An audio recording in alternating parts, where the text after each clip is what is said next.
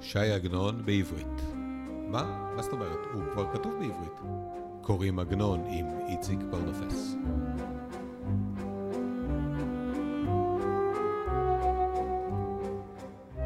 על התוצאות הטרגיות של הפרת שבועת אמונים.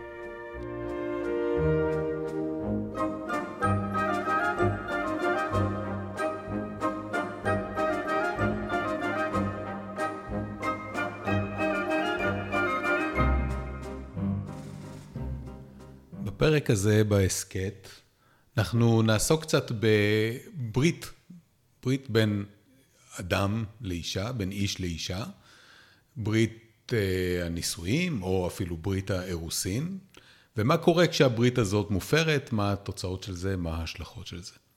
עכשיו, בעולם שלנו, ברית כזו, זיווג כזה, זה פרי החלטה מושכלת של אה, האיש והאישה שמעורבים בכך. אצל עגנון זה, המשמעות של זה היא הרבה יותר גדולה. עגנון מזכיר לנו שברית בין אה, איש ואישה מערבת בתוכה גם את האלוהים.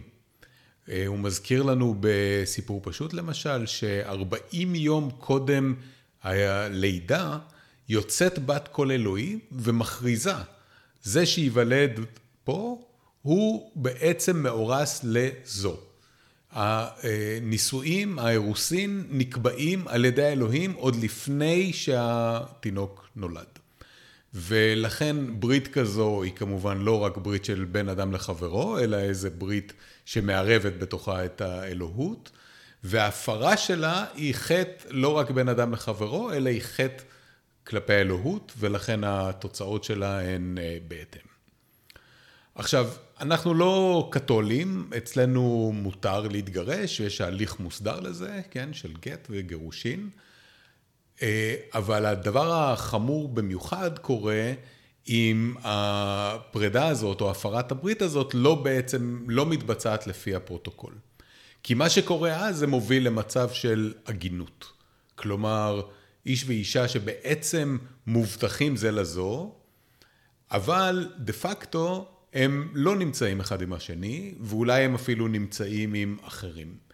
ואז כל הקיום שלהם בעולם מהווה הפרה מאוד מאוד בסיסית של הברית ביניהם, והברית ביניהם לבין אלוהים, וכל הקיום שלהם הוא חטא, ועל החטא הזה משלמים ביוקר. הנושא הזה של הפרת ברית ושל עגינות, מעסיק את עגנון בחלק גדול מהיצירה שלו. החל מהסיפור הראשון בעצם שהוא פרסם, עגונות, דרך סיפור פשוט, שאותו קראנו כבר בעבר, ודרך אה, בדמי המאה והיעקב למישור ועוד הרבה מהיצירה של עגנון, שבדיוק עוסק בנושא הזה של הפרת הברית ושל עגינות ושל תוצאותיה. בפרק הזה אנחנו נתאר שני מקרים של הפרת ברית.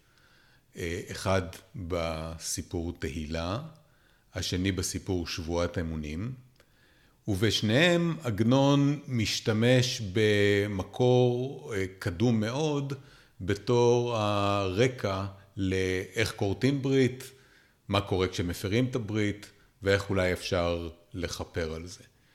המקור הקדום הזה הוא אגדה שנקראת אה, חולדה ובור, אגדה שמוזכרת בממש שתי מילים בתלמוד, אחר כך רש"י מרחיב עליה, ואחר כך ממשיכים מאוד, מרחיבים מאוד במקור שנקרא תוספות, ובסוף יש לה גם אפילו אה, איזושהי גרסה ארוכה יותר בספר האגדה שערך אה, חיים נחמן ביאליק.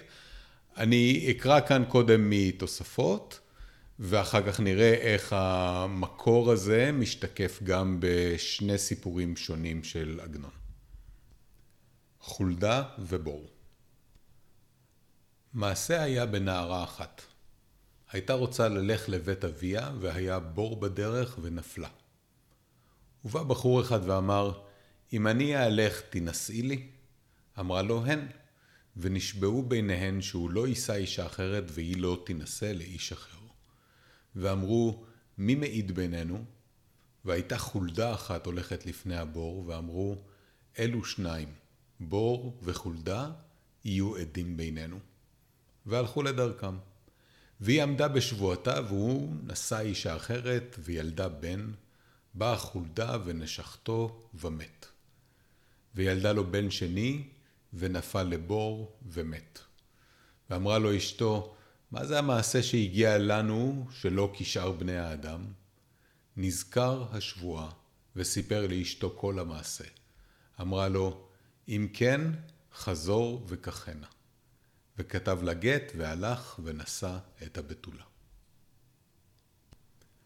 כמו שאנחנו רואים, התוצאות של מעשה הפרת הברית הן תוצאות מאוד קשות, הן מוות, ומוות אפילו שפוגע באלה שלא חטאו, שאין אה, שום אה, עוול בכפם, אבל הקיום שלהם הוא מהווה עדות בעולם להפרת הברית, וכנראה שהאלוהים לא מוכן להרשות לכזה דבר לקרות.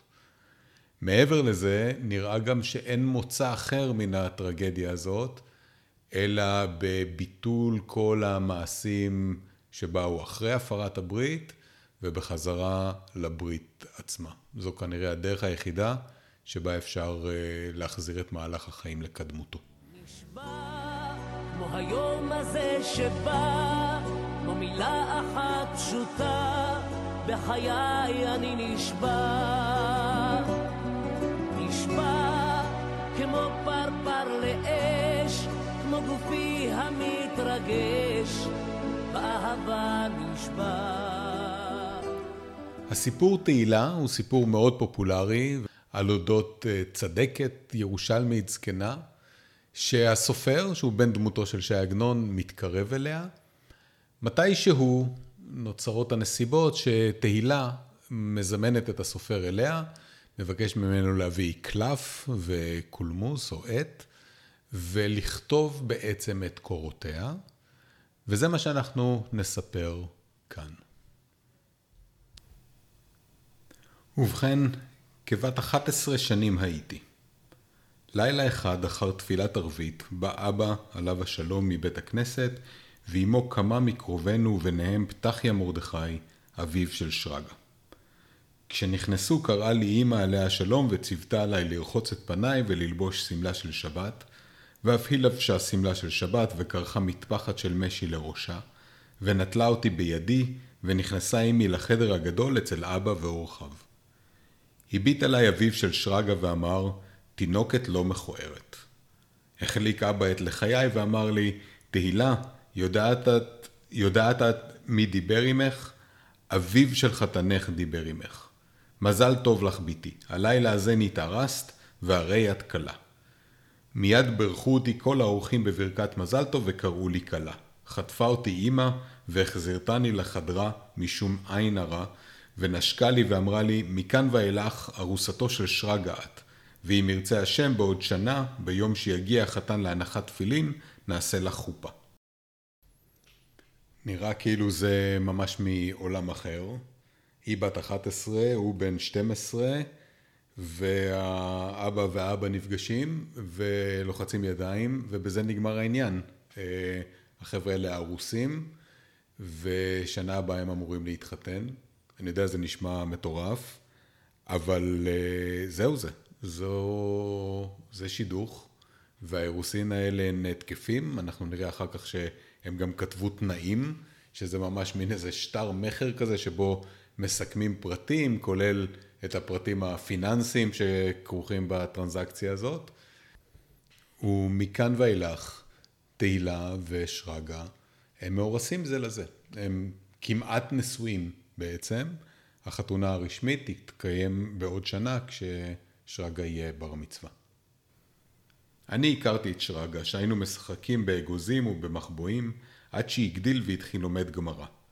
משנתארסנו, הייתי רואה אותו בכל שבת, שהיה בא אצל אבא וחוזר לפניו על כל מה שלמד בימות החול. ואימא נותנת בידי מגדנות ואני מביאתם לפניו, ואבא מחליק את לחיי ומאיר פנים לחתני. בינתיים התחילו מכינים את צורכי החתונה.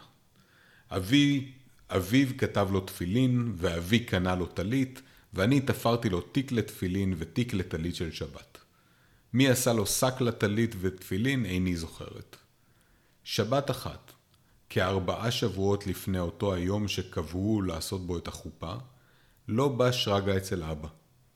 במנחה שאל אבא עליו בבית המדרש ושמע שנסע.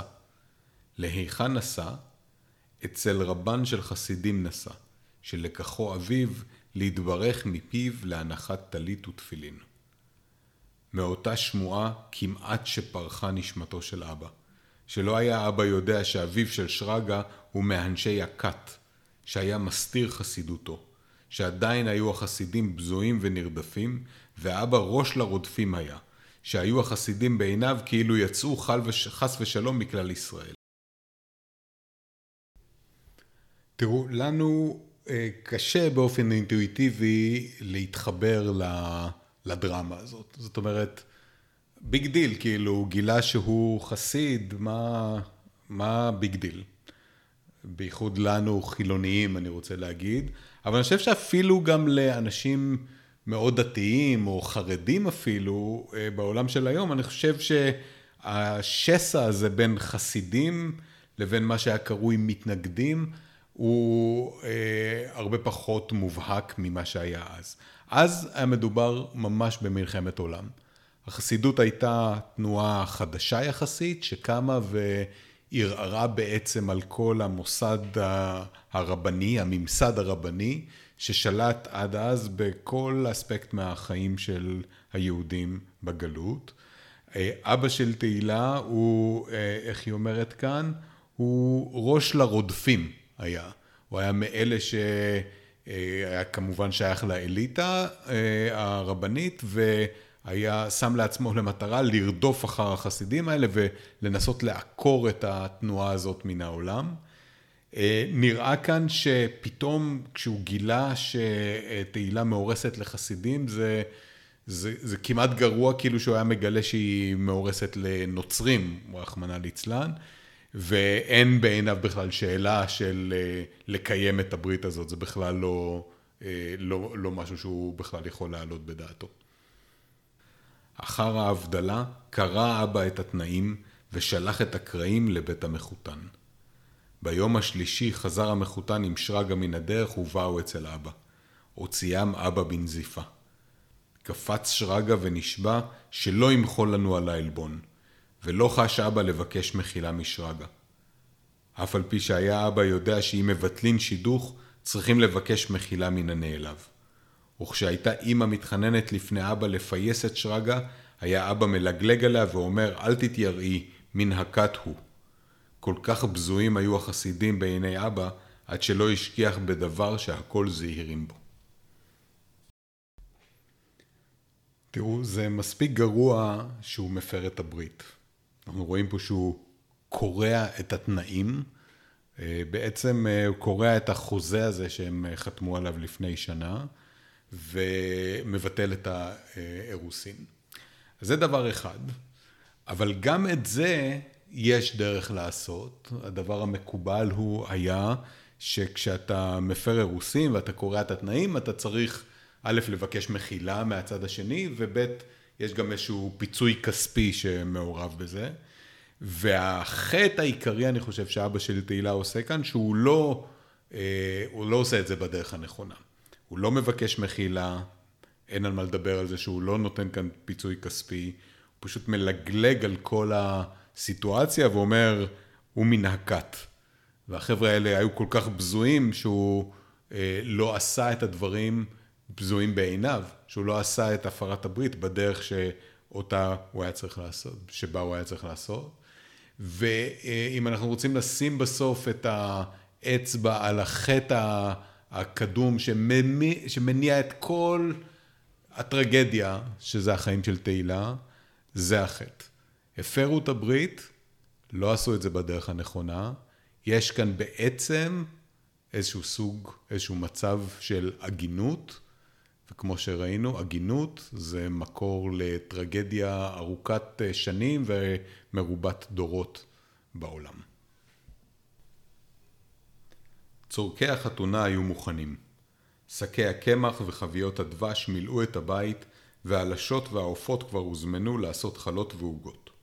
הקיצור, הכל היה מוכן לחופה, לא היה חסר אל החתן, קרא אבא לשדכן, ומצאו לי חתן אחר שנכנסתי עמו לחופה.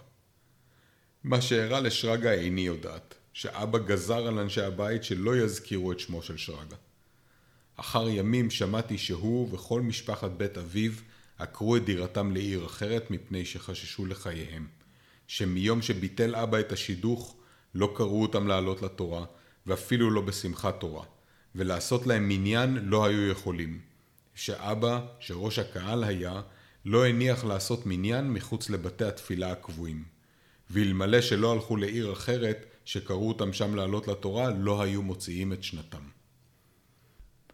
מדהים לראות עד כמה השנאה של המתנגדים לחסידים, או של אבא של תהילה לשרגא ולאביו, הוא לא רק מפר את הברית, קורע את התנאים, הוא ממש מנדה אותם מהקהילה, ובעצם מאיים על חייהם. היא אומרת כאן, אם הם לא היו עוזבים את העיר, הם לא יכולים לשרוד אפילו שנה, בעצם בלי התמיכה של הקהילה אה, בהם. אה, עד כדי כך גדולה היריבות והשנאה בין המתנגדים לחסידים, ועד כדי כך גדול הצער והסבל שאלה יכולים לגרום לאלה כחלק מהמאבק האידיאולוגי הזה. מטורף במיוחד בהתחשב במה שיקרה בהמשך וההתקרבות העתידית של שתי העשיות האלה, ונדבר אחר כך על איך זה נראה אפילו בישראל של היום. לאחר שלוש שנים לנשואיי נפקדתי בבן זכר, ולאחר שתי שנים חזר ונולד לי בן, ולאחר שתי שנים נפקדתי בבת. השנים נהגו כשורה והפרנסה הייתה בשופי, הילדים גדלו והצליחו, ואני ובעלי עליו השלום רואים ושמחים. שכחתי את שרגא ושכחתי שלא קיבלתי ממנו שטר מחילה. מזכיר לנו את חולדה ובור. אה, הברית הופרה, ואחד הצדדים, בסיפור המקורי זה היה הגבר, כאן זאת תהילה, מתחתנים, שוכחים בעצם מכל הסיפור, מתחתנים, אה, עושים ילדים, ולזמן מה הדברים נראים בסדר, ואז הטרגדיה מכה. אמא ואבא נפטרו לחיי העולם הבא. קודם פטירתו ציווה אבא זיכרונו לברכה את עסקיו לבניו ולחתניו, ופקד עליהם שיעשו כולם כאחד. העסקים היו טובים וניהלנו את ביתנו בכבוד. החזקנו מלמדים טובים לבנינו ומורה נוכרית לביתנו, שבאותם הימים היו יראי השם מרחקים את המורים היהודים שהיו מוחזקים לאפיקורסים. אותם המלמדים היה בעלי מביא ממקומות אחרים, שהמלמדים שבעיר מוכרחים לקבל כל תלמיד ואפילו שאינו הגון, מה שאין כן המלמד שמביאים מעיר אחרת, שאינו תלוי אלא בדעת סוחריו, ואינו מחויב לקבל כל תלמיד. מאחר שבאו בגפם היו סועדים על שולחננו בשבת. בעלי, שמרוב עסקיו לא הספיק לקבוע עיתים לתורה, היה שמח באורח שכזה בשביל שהיה שומע ממנו דברי תורה. ואני והילדים שמחים היינו בשביל ניגוניו הנעים שהיה מנגן על השולחן. ולא ידענו שהוא חסיד ותורתו חסידות וניגוניו ניגוני חסידים, שבשאר הדברים מתנהג היה כשאר כל שלומי אמוני ישראל. פעם אחת בליל שבת אמר המלמד דבר תורה, אחר כך עצם עיניו וניגן זמר נאה וערב, עד שיצאה נפשנו מרוב מתיקות. שאל בעלי את המלמד, מהיכן נוטלים כל כך הרבה יראת שמיים? לחש לו, יישא מעלתו אצל רבנו שיחיה ויקבל כפלי כפליים. לאחר כמה ימים נזדמן בעלי לעירו של רבו של המלמד, והביא עמו מנהגים חדשים שלא ראיתי כמותם אצל אבא, וידעתי שהם מנהגים של חסידים. הרהרתי בליבי, מי יגלה עפר מעיניך אבא, שריחקת את שרגא בשביל חסידותו, והרי חתנך שנתת לי במקומו של שרגא, עושה מעשה שרגא. אם לא בא הדבר לשם כפרת עוון, איני יודעת לשם מה הוא בא. צחוק הגורל הוא שהבעל ששודח לתהילה כתחליף לזה שהתחסד, הבעל הזה הוא בעצמו הופך ונהיה חסיד, וההוא שהיה חסיד, שרגא, מתחמץ והופך להיות מתנגד. ולצחוק הגורל הזה יש אפילו עוד uh, מימד אפילו יותר היסטורי מזה. Uh, אם רק תחשבו על הרכב הכנסת הנוכחית, יש בה מפלגה מאוד דומיננטית בשם מפלגת יהדות התורה. היא מורכבת משתי סיעות. סיעת אגודת ישראל, שהיא חסידית, אה, החסידות הגדולה שם היא חסידות גור, אבל היא מייצגת את החסידות באופן, אה, באופן יותר כללי. והסיעה השנייה היא סיעת דגל התורה של אה, גפני, שהסיעה הזאת היא מה שנקרא ליטאית, שזה בדיוק אותם אלה שהם המתנגדים לחסידות. ושני החברים האלה, לא רק שהם לא מנדים אחד את השני, אלא הם יודעים גם לשתף פעולה יפה לטובת הקהלים המשותפים שלהם. אחי וגיסי ראו ולא אמרו דבר, שכבר נשתנה הדור, ולא היה אדם בוש מקורביו שהם חסידים. שבינתיים באו חתנים עשירים מערים אחרות שהיו מתנהגים בחסידות, ואף עשו להם בית חסידים והיו נוסעים אצל רבותיהם בפומבי. בעלי לא קבע תפילתו בבית החסידים, אבל מתנהג היה בחסידות, וחינך את הבנים לחסידות, והיה נוסע מזמן לזמן אצל רבו. שנה אחת קודם שנעשה בינינו הבכור בר מצווה, בא דבר לעולם, והרבה חלו מן הדבר, רחמנא ליצלן. לא היה בית שלא היה שם חולה. פגעה בנו המחלה וחלה בננו הבכור. לסוף ריחם עליו השם יתברך, אבל לא לימים הרבה. אחר שעמד ממלכ... ממחלתו והתחיל לומד הלכות תפילין מתוך השולחן ערוך הגדול. ואני רואה ושמחה שחסידותו לא קיפחה את תורתו. יום אחד השכים בנינו לבית המדרש, מצא שם אדם לבוש תכריכים כמת. אותו מת לא היה מת, אבל מטורף רחמנא ליצלן, שהיה עושה מעשים משונים. נבעט הילד ונשתמתה נפשו ממנו. בקושי החזירוהו לחיים. לחיים ולא לחיים ארוכים. מכאן ואילך היה דועך והולך כנר נשמה עם תפילת נעילה. לא הספיק להניח תפילין עד שהוציא נשמתו ומת. זה הבן הראשון שמת, מת אה, בדבר, ודבר אה, מופץ על ידי חולדה. בשבעה ימי האבל ישבתי והרהרתי. בני מת במוצאי שבת אחר ההבדלה, שלושים יום קודם הנחת תפילין, ובמוצאי שבת אחר ההבדלה, שלושים יום קודם שעמדתי להיכנס עם שרגא לחופה, קרא אבא את התנאים. כיוונתי את הימים ונזדעזעתי ונרעשתי. ששני הדברים הרעים אירעו באותו היום ובאותה השעה, ואפילו אין זה אלא מקרה, הרי יש להרהר בזה. לאחר שתי שנים הגיע אחיו למצוות. הגיע ולא הגיע. מעשה והלך עם חבריו ליערה של עירנו להביא ענפים לחג השבועות. אם שהם ביער, הניחם והלך אצל הסופר לראות את תפיליו, ושוב לא חזר. סבורים היינו, צוענים חטפו, שראו להקה של צוענים עוברת בעיר, ואחר ימים מצאו את גופו מושלך בתוך הביצה הגדולה שאצל היער, וידענו שטעה הילד בדרך ונפל לתוך הביצה. הבן השני מת, וגופתו נמצאת בתוך ביצה, במילים אחרות הוא נט בנפילה לבור. וכאן uh, הטרגדיה שמוזכרת לנו עוד מהתלמוד, סוגרת כאן את המעגל. אנחנו מכירים את הסיפור, אנחנו יודעים שבעצם אין כפרה להפרת הברית, והדרך היחידה היא לנסות אה, למצוא את אה, בן הזוג אה, הנבגד ולנסות לקבל מחילה ממנו, או אולי בעצם להחזיר את הגלגל אחורה ולהשלים את הברית בחזרה. בואו נשמע. משעמדנו מאבלנו, אמרתי לבעלי, מה נשתייר לנו? לא נשתייר לנו אלא תינוקת קטנה. אם לא נבקש מחילה משרגא, סופה כסופם של אחיה. כל אותם השנים לא שמענו על שרגא כלום, שאחר שהוא וכל משפחת בני אביו הלכו להם מעירנו, נשתכחו ולא ידענו היכן הם. אמר בעלי, שרגא הוא חסידו של פלוני, אסע אצלו ואשמע היכן שרגא. בעלי לא היה מחסידיו של אותו רבי, אדרבה צוהב היה אותו, מחמת המחלוקת שהייתה בין הרביים בשביל שוחט אחד שזה מינה אותו לשוחט וזה העבירו משחידתו. באותה מחלוקת נהרג אדם מישראל ונעקרו כמה משפחות וירדו כמה בעלי בתים מנכסיהם וכמה מהם הוציאו ימיהם בבית האסורים. נסע בעלי אצל אותו רבי, לא הגיע למקומו עד שמת הרבי וחילקו הבנים ביניהם את רביותו, והלך כל אחד מהם לעיר אחרת. חיזר בעלי מבין לבין ושאל על שרגא ולא היו יודעים. לבסוף אמרו לו על שרגא אתה שואל, החמיץ שרגא ונעשה מתנגד. היכן הוא? לא ידעו. כשאדם חסיד אתה יכול למצאו.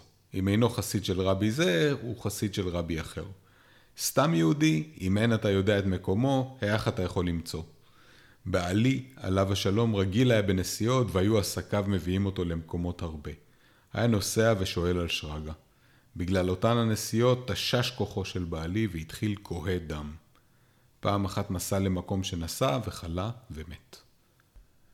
תהילה יודעת בדיוק מה קורה כאן. היא מבינה את הקונטקסט ההיסטורי הזה בעצם של הפרת ברית, ואחר כך של התוצאות של הפרת הברית הזאת, והטרגדיה שמתרחשת עליהם מידי אלוהות שלא יודעת לסלוח על כזה דבר. ותהילה מפעילה תוכנית, את התוכנית היחידה בעצם שיכולה להפסיק את הטרגדיה, וזה למצוא את שרגא ולבקש את מחילתו. היא שולחת לשם את בעלה, אה, וזה גם לא עובד, ותהילה מבינה, גם זה לא עובד, ולכן הטרגדיה הזאת לא תפסיק. אחר שהעמדתי מצבה על קברו, חזרתי לעירי ונכנסתי לעסקים. כבר בחיי בעלי הייתי מסייעתו בעסקיו. כיוון שמת, נכנסתי לעסקים בכל כוחי. והשם יתברך הכפיל כוחי עד שהיו הבריות אומרים, כאיש גבורתה. טוב היה אילו ניתנה לי חוכמה במקום גבורה. אלא אל דעות אדוני, ואינו נזקק לדעתן של בריאותיו, לומר לו מה טוב. חשבתי בלבי, כל מה שאני עמלה, עמלה אני לביתי, הרבה הון והרבה טובתה. מרוב העסקים שהיו מתרבים והולכים, לא הייתי פנויה לביתי, חוץ משבתות וימים טובים, ואף הם חצי היום לבית הכנסת וחצי היום לקבלת אורחים. לכאורה לא הייתה ביתי צריכה לי ששכרתי לה מורות והייתה שוקדת על לימודיה ואני כונסת שבחים הרבה בגלל ביתי. ואפילו האומות שמלגלגים עלינו שאנו מדברים בלשון עילגים, משבחים היו את ביתי שהיא מדברת בלשונם כטובים שבהם. וביותר היו המורות הנוכריות מתייקרות בה ומזמנות אותה לבתיהן. קראתי לשדכנים והם מצאו לה חתן מופלג בתורה ומוסמך לרבנות, אבל לא זכיתי להוליכם לחופה, שנכנסה רוח רעה בביתי ונטרפה דעתה. הטרגדיה הזאת מגיעה לסיומה בדרך היחידה שהיא יודעת להגיע לסיומה, כשכבר לא נשאר בעצם את מי להרוג. תהילה מאבדת את הבן הראשון לחולדה, את הבן השני לבור, מאבדת גם את בעלה, לשחפת איפשהו, מאבדת את הבת שלה שנטרפה דעתה. אני קראתי איפשהו אמ, שעגנון ביסס בעצם אה, חלק מהסיפור הזה על סיפור אמיתי שקרה באותם ימים, נדמה לי בליטא, שבה אה, בת כזאת של מישהי שהייתה סוחרת עשירה ומחשובי הקהילה, אה, אותה מישהי הביאה לבת הזו בעצם מלמדות נוכריות, בדיוק כמו תהילה, כדי ללמד אותה גם גרמנית והיסטוריה וספרות ודברים בעצם של העולם החילוני או הנוצרי. אה, באותם זמנים לא אהבו כל כך שמלמדים בנות יהודיות לימודי קודש, אז אה, היא לימדה אותה דברים אחרים. והבת הזאת, פה בסיפור של תהילה, נטרפה דעתה, בסיפור ההוא, אה, הבת הזאת התנצרה ונכנסה למנזר. הפרטים עצמם פחות חשובים, היא בעצם עבדה לתהילה, והיא איבדה ככה גם את הבת השלישית שלה. וכיוון שלא הצליחו לכפר על הפרת הברית, אז כל מי שמעורב בכך שילם בעצם בחייו. תראו, אנחנו לא קוראים פה את הסיפור תהילה, רובנו קראנו אותו, הוא מדבר על צדיקה, זקנה מופלגת ודמות מוארת כזאת שעושה רק, רק טוב בירושלים. אה, לאט לאט אנחנו מקבלים שם כל מיני רמזים שיש איזה כתם אפל, איזה טרגדיה כזאת אה, בעברה של, אה, של הצדקת הזאת של תהילה.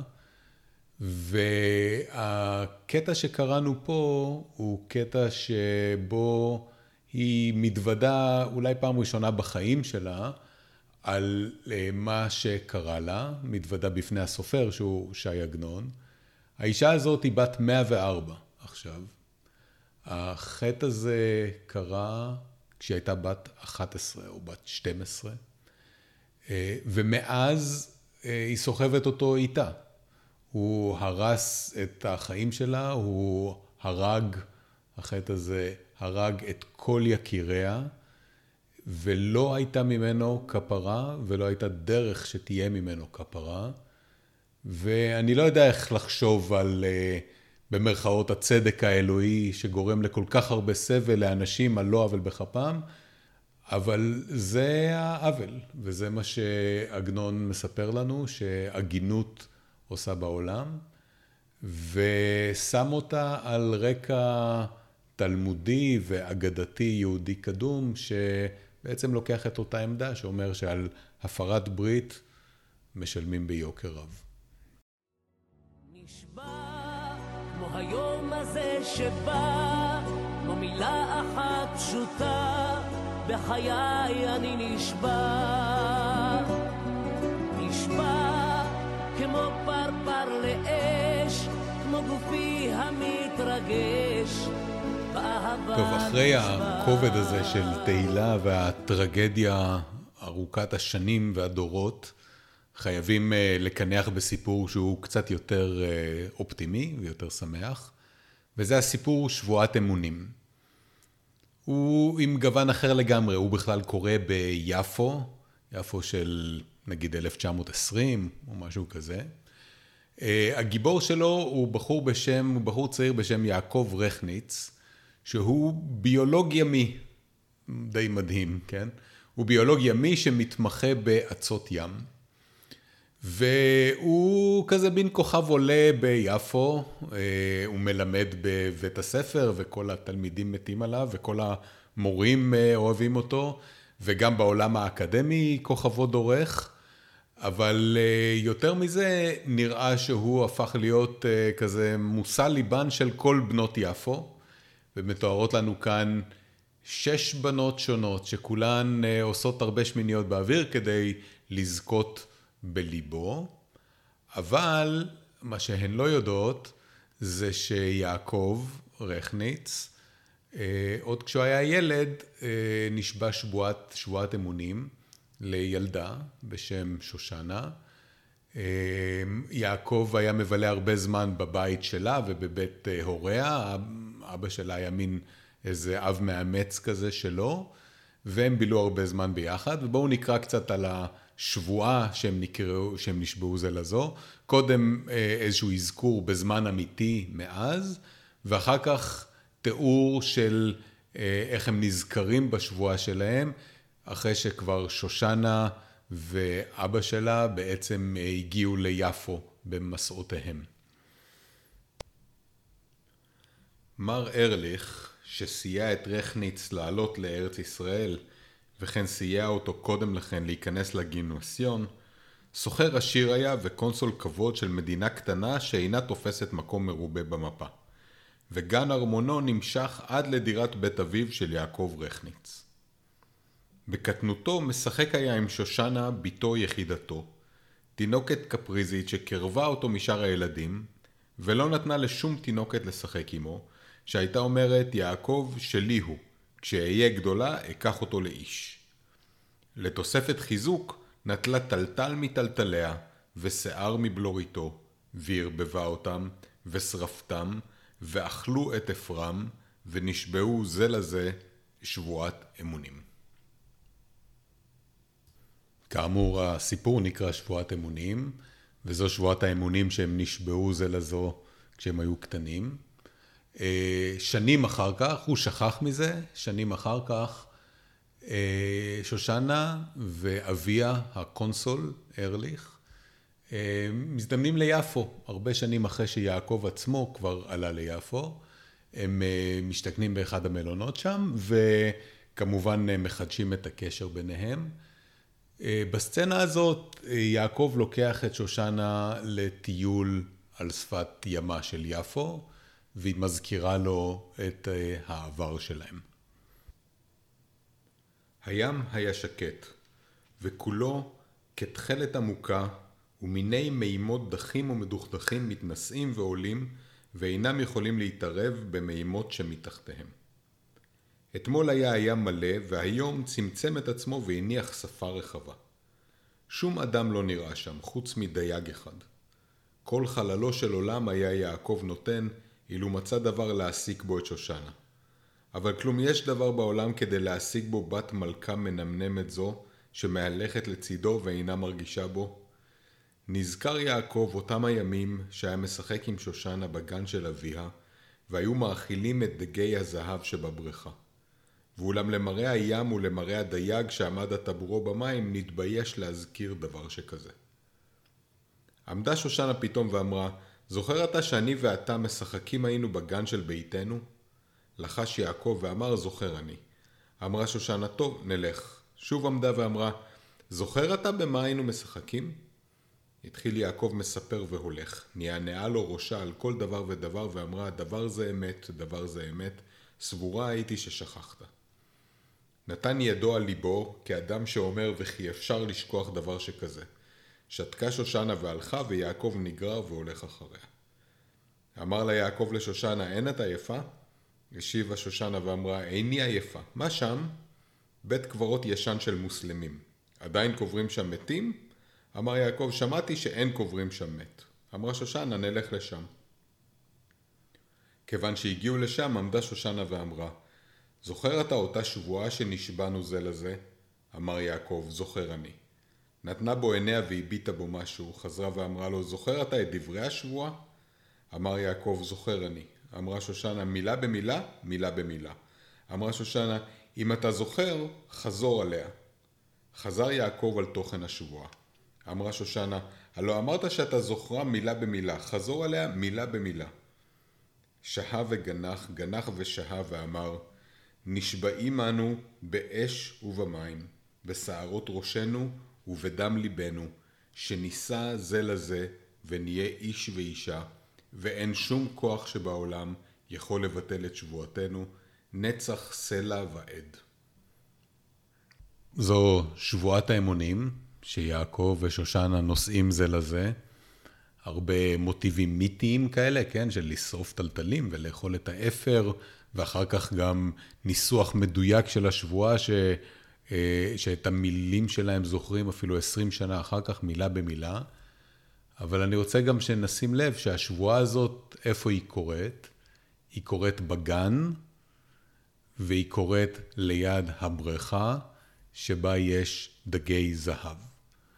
וזה לא מקרי, אני חושב שדי קל להבחין שהבריכה היא הבור, ודגי הזהב הם בעצם החולדה שעוברת לפני הבור, והשבועה הזאת היא בדיוק אותה שבועה שיש בסיפור התלמודי. פתאום נתעגלו עיניו של יעקב, ונתווספו לו פנים שניות סביב לפרצוף פניו, כצייר שנתגלה לפניו דבר שלא ראה מעולם ומתאמץ לתפוס אותו. נזכר יעקב אותה בריכה שבגן של הקונסול עם גידולי המים, שהיה תוהה ומשתומם עליהם. ואולי אפשר שמאותם הימים ליבו משוך אחר צמחי מים. עשרים שנה ושנה יצאו מאותו היום שירד פעם ראשונה עם שושנה לבריכה, והעלה משם מיני צמחים לחים. וראה איזה פלא, כל אותם השנים לא העלה דבר זה על ליבו. אותה שעה עלתה לפניו אותה בריכה עגולה שקבועה בגן בין שיחים ופרחים, ששושנה קוטפת מהם וקולעת זרים. קפצה פתאום שושנה לתוך הבריכה ונעלמה ושוב עלתה משם, ושערה שוטט מים ומכוסה אצות כבת גלים. כיוון שנזכר בסערה, נזכר אותו היום שנטלה שושנה טלטל מטלטליה, וכנגדו שיער מבלוריתו, וערבבה אותם ושרפתם ואכלו את האפר ונשבעו זה לזה שבועת אמונים. כאפר זה של שערה ושל שערו שערבבה שושנה יחד, כן נתערב אותו היום שנשבעו שבועת אמונים, עם היום שהזכירה לו על הים את שבועתם. ואם רצינו רק אה, עדות נוספת לדרמה של השבועה הזאת בעצם, של שושנה ויעקב מול הבריכה נוטפת המים, עכשיו אנחנו מבינים עשרים שנה אחרי שהשבועה הזאת והסצנה הזאת שבה שושנה עולה מן הבריכה עם צמחים לחים בשיער שלה, הם אלו שבעצם קבעו את כל מסלול החיים של יעקב רכניץ, וקבעו שהוא יתעסק באצות ובצמחי ים, דבר שהוא אף פעם אפילו לא הבין לגבי עצמו. אז השבועה הזאת ששני ילדים נשבעו, שנראתה כל כך תמימה באותו רגע, קבעה בעצם את מסלול החיים גם שלו וגם שלה. עכשיו, יעקב רכניץ אה, לא בעצם הפר את השבועה הזאת, הוא קצת שכח ממנה, עכשיו הוא נזכר בה, או שושנה בעצם מזכירה לו אותה, אבל הוא לא באמת מתכוון לקיים אותה. כאמור, הוא נהנה מאוד מהחיים שלו החילוניים ביפו, והוא נהנה להיות אה, מושא לחיזור על ידי שש בנות אחרות ביפו, ולא בוער לו בעצם לקיים את השבועה הזאת. ומה שקורה בסיפור שבועת אמונים זה שכמו בחולדה ובור, רכניץ הוא לא זה שנפגע, מי שנפגעת כאן היא שושנה. ומה שקורה לה זה שהיא נופלת למחלה, מחלה שנראית די קשה, נראית מסכנת את החיים שלה. זו כנראה מחלת השינה, והיא הופכת להיות איזה סוג של מין מת מהלך כזה, שוכבת כל היום במיטה, לא יוצאת משם, ולאט לאט הולכת ושוקעת, ואולי גם מאבדת את החיים שלה. אנחנו נקרא עכשיו את סצנת הסיום של הסיפור הזה. זו סצנה די מדהימה, שבה שש הבחורות האלה שמחזרות אחרי יעקב בצורה כל כך נלהבת, מכריזות בעצם על תחרות ריצה ביניהן. הן כולאות איזשהו זר מאצות ים כמובן, שהתייבשו, כמו זר עלי דפנה כזה של יוונים, והן אומרות אנחנו נעשה תחרות ריצה. מפה, מהמלון הזה שנמצא על חולות יפו, ועד לבית הקברות הישן של המוסלמין, ומי שתנצח בתחרות הריצה, יעקב יעניק לה את הזר, ובהשלכה גם יעקב יבחר בה להיות בת הזוג שלו. בואו נראה מה קורה בתחרות הריצה הזו.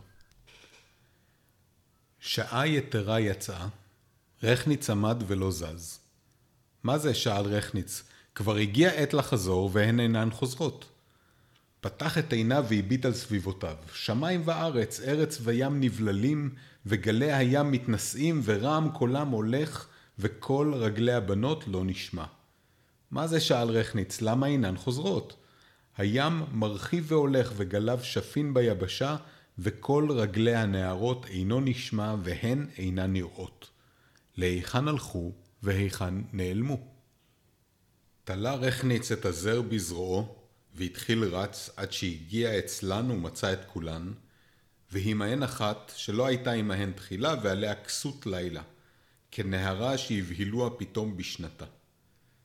דמומות וחרדות עמדו הנערות, ועמהן שושנה ארליך, שקידמה את כולן בריצה ובאה ועמדה עמהן. לא לאה ולא רחל ולא אסנת ולא ריה ולא מירה ולא תמרה ראו אותה רצה, אבל כל אחת ואחת מהן הרגישה בשעת ריצתה שאחת רצה וקודמת אותה, ולא ידעו ששושנה ארליך היא, חברתו של יעקב, שזה ימים ושבועות היא ישנה, ואינה עומדת ממיטתה. מחמת חרדת נפשן, שכחו את הזר ואת שהתנו עם יעקב, ואף יעקב שכח את הדבר ועמד לפני שושנה. נשמע פתאום קול יוצא מבין ריסי עיניה של שושנה קורא לו בשמו. אימץ יעקב עיניו וסגר עפעפיו, עפעפיו וענה ואמר בלחישה שושנה את כאן? נענעה שושנה ריסיה ופשטה את ידיה ונטלה את העטרה שבזרועו של יעקב ונתנה את העטרה בראשה. בזה סיימנו לפי שעה מקצת מעשיהן של יעקב רכניץ ושושנה ארליך. אלו שושנה ויעקב שנשבעו זה לזה שבועת אמונים, ועל שם אותה שבועה קראנו לכל החיבור שבועת אמונים. אף על פי שעלתה על, על ליבנו תחילה לקרותו שבע הנערות. שושנה קמה ממיטת חוליה, ובעודה בפיג'מה שלה, משתתפת בתחרות הריצה, הם, שאר הבנות אפילו לא מבינות מה קורה להם, ושושנה משיגה את כולן, מנצחת בתחרות, ולוקחת אה, את זר האצות מיעקב ושמה אותו על ראשה. ואנחנו, שמכירים כבר את חולדה ובור, ומבינים ומכירים כמה התוצאות אה, יכולות להיות נוראיות של טרגדיה כזאת, של הפרת השבועה, יכולים להיות מאוד מרוצים שכאן לפחות, בסיפור הזה, הסדר שב על כנו, השבועה שנשכחה ועמדה אולי להיות מופרת, בעצם בסוף מתקיימת בזכות איזה סוג של התערבות כמעט אלוהית כזאת, שגורמת לשושנה לנצח ולברית אה, להתקיים. קראנו קצת על הטרגדיה שמניעה את כל הסיפור תהילה, וקצת על אה, שבועת האמונים שבעצם קבעה את מהלך החיים של גיבורי הסיפור שבועת אמונים. וכיוון שעכשיו יש לנו גם את הקונטקסט מהסיפור התלמודי הזה ומהאגדה שנקראת חולדה ובור, אנחנו יודעים כמה רע זה יכול להיות וממה כדאי להיזהר בעתיד. בואו לא נפר יותר שום ברית ושום שבועת אמונים.